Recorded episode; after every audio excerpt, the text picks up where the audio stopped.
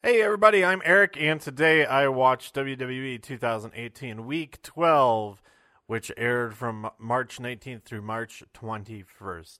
I'm getting to this quite a bit later than usual since I went to uh, California this past weekend, partly in order to see Strong Style Evolved in Long Beach.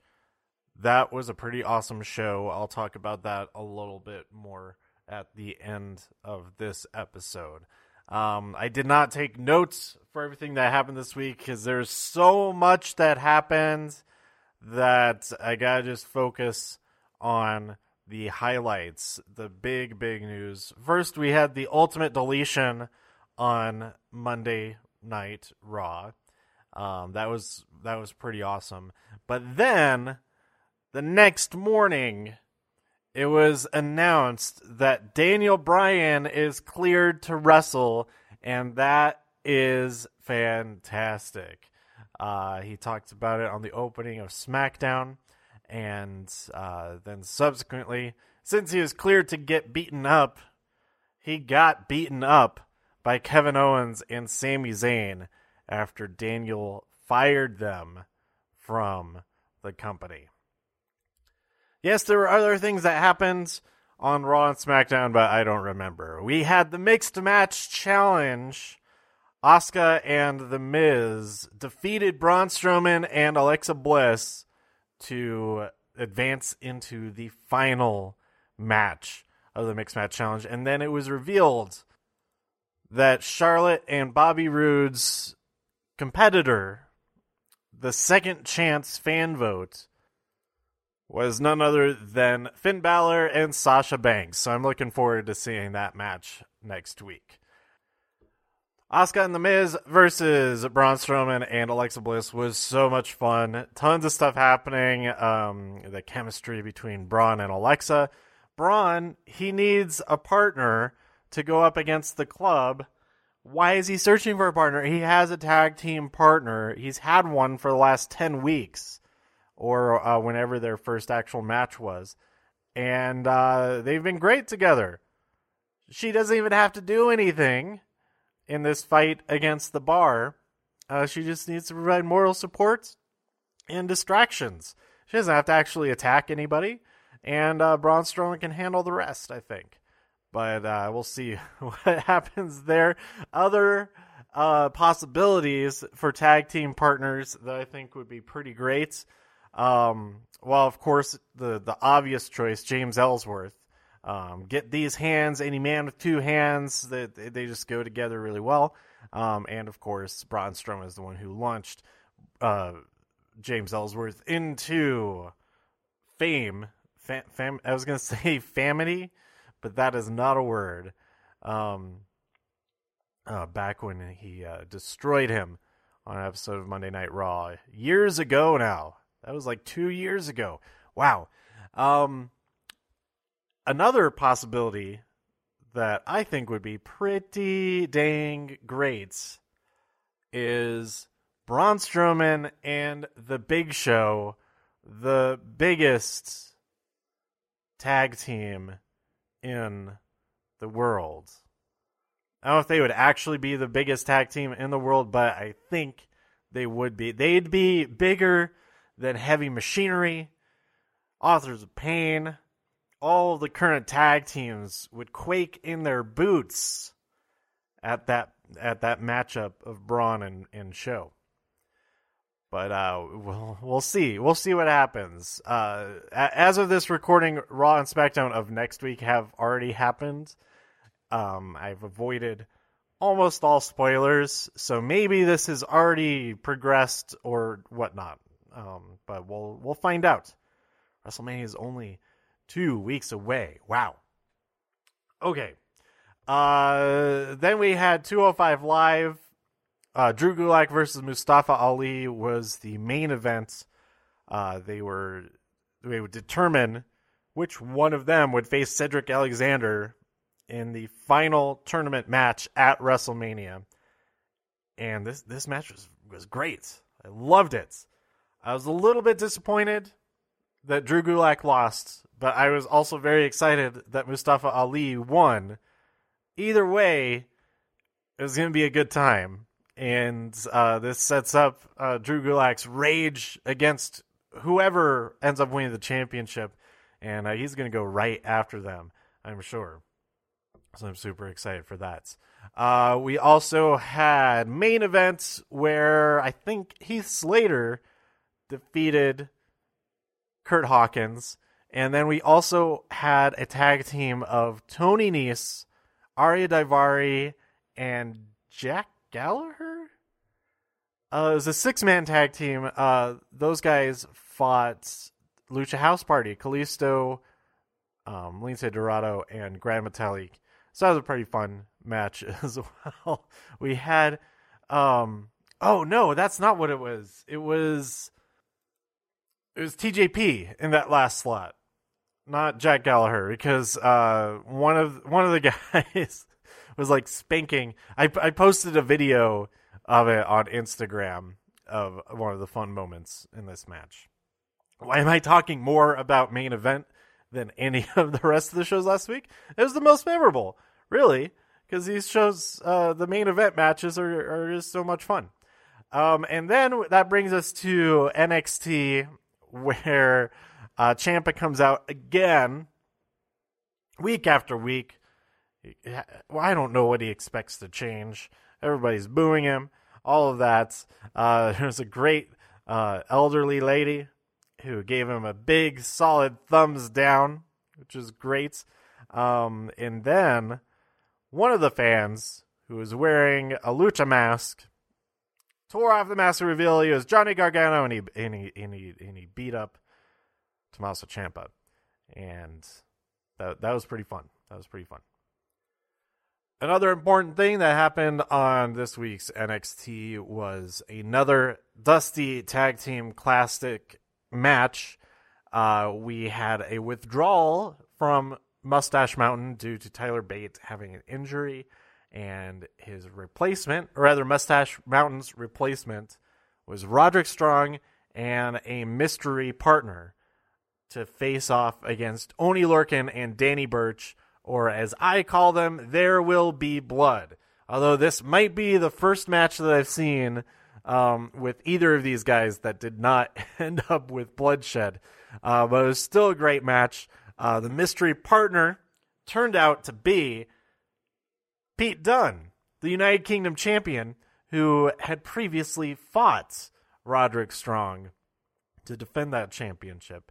At uh, it wasn't it was filmed at Takeover, but it uh, wasn't part of Takeover um, in Philadelphia uh, yeah, this this match w- was awesome, and uh, Pete Dunne and Roderick Strong progress to the next round of the Dusty Tag Team Classic. I'm looking forward to that. I'm not sure what the I'm not sure who they're facing. I think that was the final match of the first round. Um, so I think that Street Profits are facing um, um, Authors of Pain, and then that leaves uh, that leaves Roderick Strong and Pete Dunne face. I think Sanity. I don't want to look it up because um, the last time I did that, I got spoiled on like three future matches since it already it had already been taped at that point. So the Wikipedia page, somebody updated with all of the information as opposed to just the information that we've seen on TV. Kind of disappointing. Anyhow, that that was it for this week. A very quick summary. I'm sure there are all kinds of moments that were very enjoyable that I completely forgot about because the excitement of Daniel Bryan being back as a wrestler is uh, that's so awesome. That's so awesome. Think of all the dream matches that we could have just him versus every single other person that we haven't seen him fight before. All of them, dream matches. Okay, onward to Strong Style Evolved, March 25th, 2018, Walter Pyramid, Long Beach, California. I posted a 30 second summary of my night. Basically, just chose a couple of matches that I got a picture of and uh, said they were good because they were good. It, w- it was great. Um, being there in person, I'm really glad that I was there in person because, from what I understand, the actual broadcast of, of it was not good. Um, it, a lot of times when I would look up at the um, at the big screen to see what they're catching on camera, they're missing like the best stuff that was happening, like taunts and uh, setups for for moves, like get, getting you amped up for something that's going to happen off the top rope or something. You have no idea it's happening. So I could definitely understand it being disappointing for viewers at home. Um, and I guess the, the commentary wasn't very good either. Anyhow, uh, let's just do a rundown of all the matches that took place. Uh, I, I apologize if I mispronounce any names. Uh, we opened up. Th- this was kind of like a house show that was just happened to be televised. Um, in that it was mostly tag team matches. We had one championship match. Jay White defended the United States Championship. Um, but uh, otherwise, it was all just kind of spectacle matches. Uh, a lot of Bullet Club story, progressive, progressing matches, and stuff like that. Anyway, uh, we opened up with Roppongi 3K versus SoCal Uncensored. Um, and Roppongi 3K won that match. Uh, and then Taguchi Japan, Juice Robinson, and David Finlay defeated Chaos, Hiroki Goto, and Gedo. Um, uh, that yeah, that match was that match was really good. I like that. Um, there was the one, I think it was Yo, uh, Toru. it was really really funny. Um, in this next match, we had Killer Elite Squad, Lance Archer and Davey Boy Smith Jr.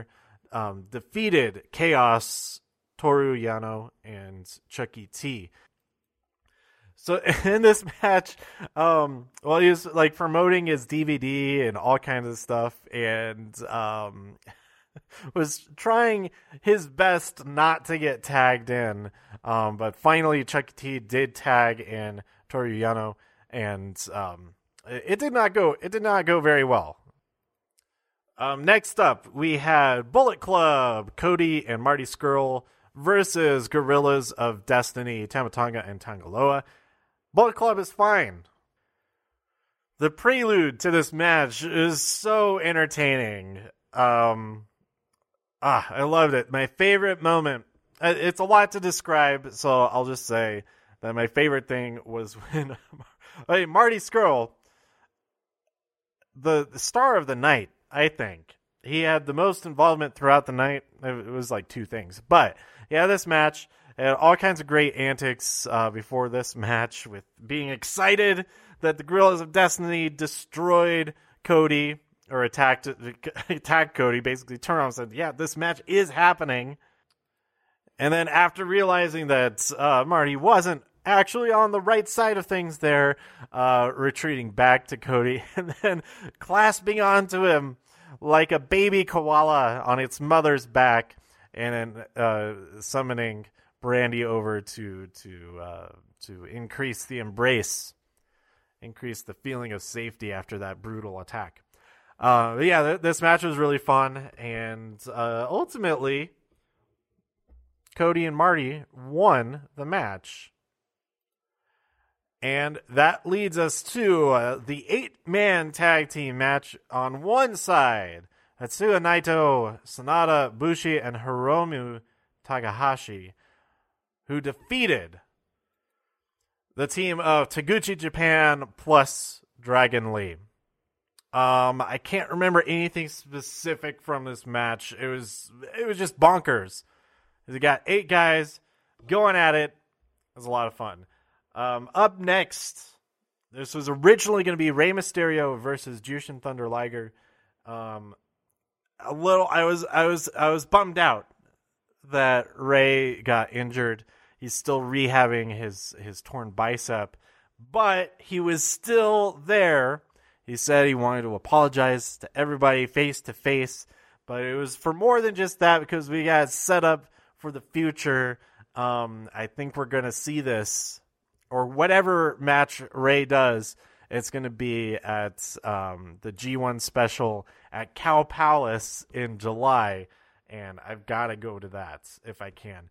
Um, but uh, it, it, we, instead of Ray versus Liger, we got Will Ospreay take his place, and uh, this match was a, a, ton of fun. All kinds of great stuff.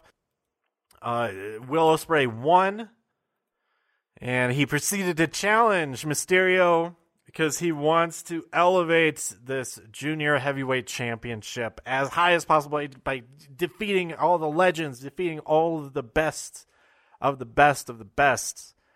And as he's issuing that challenge, Marty Scurll attacks. He demasks Rey Mysterio, and uh, villainy is afoot.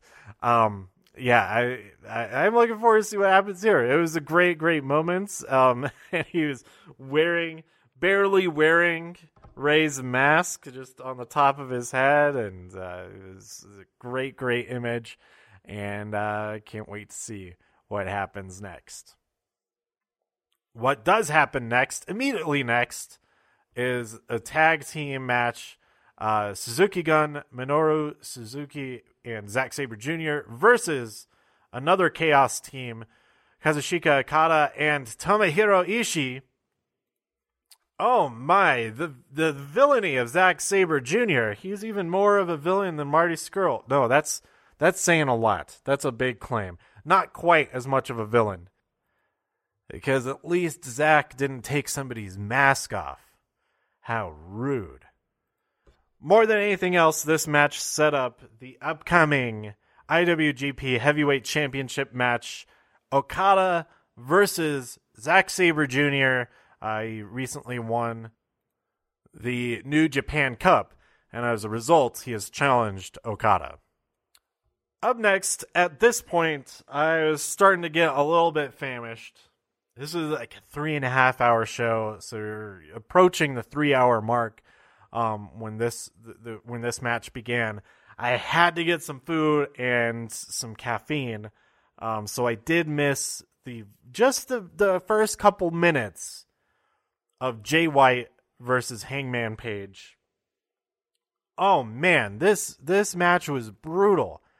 Uh, I at times it seemed as though Jay was in fact trying to end Hangman Page's life with all kinds of crazy suplexes off of things into things. Oh boy. Um, but I yeah, I like this I like this match a lot. It, it, top three matches of the night for me. Number three, it, it's my third favorite match of the night. Number two, Ospreay versus Liger. Number one, Golden Lovers versus the Young Bucks. Talk about that in a second. Uh, so this match was for the IWGP United States Heavyweight Championship, and Jay White did successfully defend the title. After the match, I believe it was David Finlay who issued a challenge to Jay White. He wants a shot at that championship himself. And that brings us to the main event the Golden Lovers, Kenny Omega and Kota Ibushi, versus the Young Bucks, Matt Jackson and Nick Jackson. There aren't enough words to for me to describe the experience of of watching this match is just friggin' awesome. And there were a couple of times where I could feel at least me nearly have a heart attack, and the, everybody around me almost have a heart attack. The main instance was that double suplex, that double superplex that uh, started to go off kilter, but Ibushi put his foot out made the save. They're able to, he was able to redirect them back into the ring. Oh man. Oh man, that was worrisome. I'm so glad it didn't go wrong. Uh, what I thought about was uh, the Wheel of Death and the Cirque du Soleil show Kooza. I think they have another version of the Wheel of Death in one of the Las Vegas shows that has three um, barrels instead of just two. Um, but anyway, they have part of it where they purposely almost mess up. They they purposely mess up, but it's controlled, and so it gives you that thrill of like, oh my god, they almost just fell off of that thing and fell to their death. And that got me thinking, like some wrestling matches it doesn't feel like anybody's actually in danger. Not that somebody has to actually be in danger, but that that extra thrill of like not everything is going super perfectly. Like things are almost going wrong. Things are actually going wrong at some points. Um not that it's not that it's a good thing as far as the health of the people involved but if you're able to do that, if you're able to create that, and it's on purpose, that it seems sloppy at times, that it seems like mistakes are being made, that it seems like things are about to go very, very wrong, but actually it isn't. And I'm not saying that uh, any of those moments or some of those moments were on purpose and were in complete control. There were a couple of them that I thought oh, that looked crazy, but he knows exactly how he's falling out of that, like getting like freaking suplexed over the top right, uh, uh, top rope to the outside. Um, or I guess it was like a back body drop when that happened. I think that was in um, the previous match. But anyway, uh, to create that type of thrill is like something that I have not really experienced um, at WWE matches, um, which is understandable. Like it's risky, so it it may not really be worth that risk of something actually going wrong. Uh, but in anyway, it added a, an, another level of excitement to this match that I wasn't even expecting. Because when you think of all these guys, you think oh these they're at the top of their game. They're not going to make any mistakes probably. Um and as it turns out uh when passion gets involved when emotion is in there when uh the conflict of fighting your best friends with your best friends um it, it all makes things go a little bit haywire and uh, there are also some great story moments with that, with uh, Kenny especially uh, being hesitant to attack uh, Matt in particular. He it, early on in the match he stops Kota Ibushi from uh, focusing on Matt's back as he has that uh, weight belt since he's having some back problems, and um, yeah, that plays throughout the match. The match was a solid 35 minutes or so, 39 minutes and 21 seconds. And I enjoyed every one of those seconds. Um, so, so yeah, that's it. I, I officially talked about this New Japan show for one and a half times as long as this week's WWE stuff. So I will end there. Um, I really hope that I'm able to go to the G1 special at the Cow Palace in, I think it's in Daly City, um, in the San Francisco area. Um, it's on July 7th. Um, if you're looking to to go to that, keep your eyes peeled as well for whenever tickets go on sale there. Hopefully, I haven't already missed it. Anyhow, uh, that's it. Let me know what you thought about this week in WWE and this week in New Japan Pro Wrestling by tweeting me at TIW Podcast. Go to todayiwatched.com for more reviews. If you enjoyed this episode anything else on the site, please share some links with your friends. Subscribe on iTunes, write a review on iTunes. Uh, the show is also on Spotify now. How about that? And support the show even more at patreon.com slash today I watched. Thanks for tuning in, and I'll be back next week for WWE Week 13. Bye.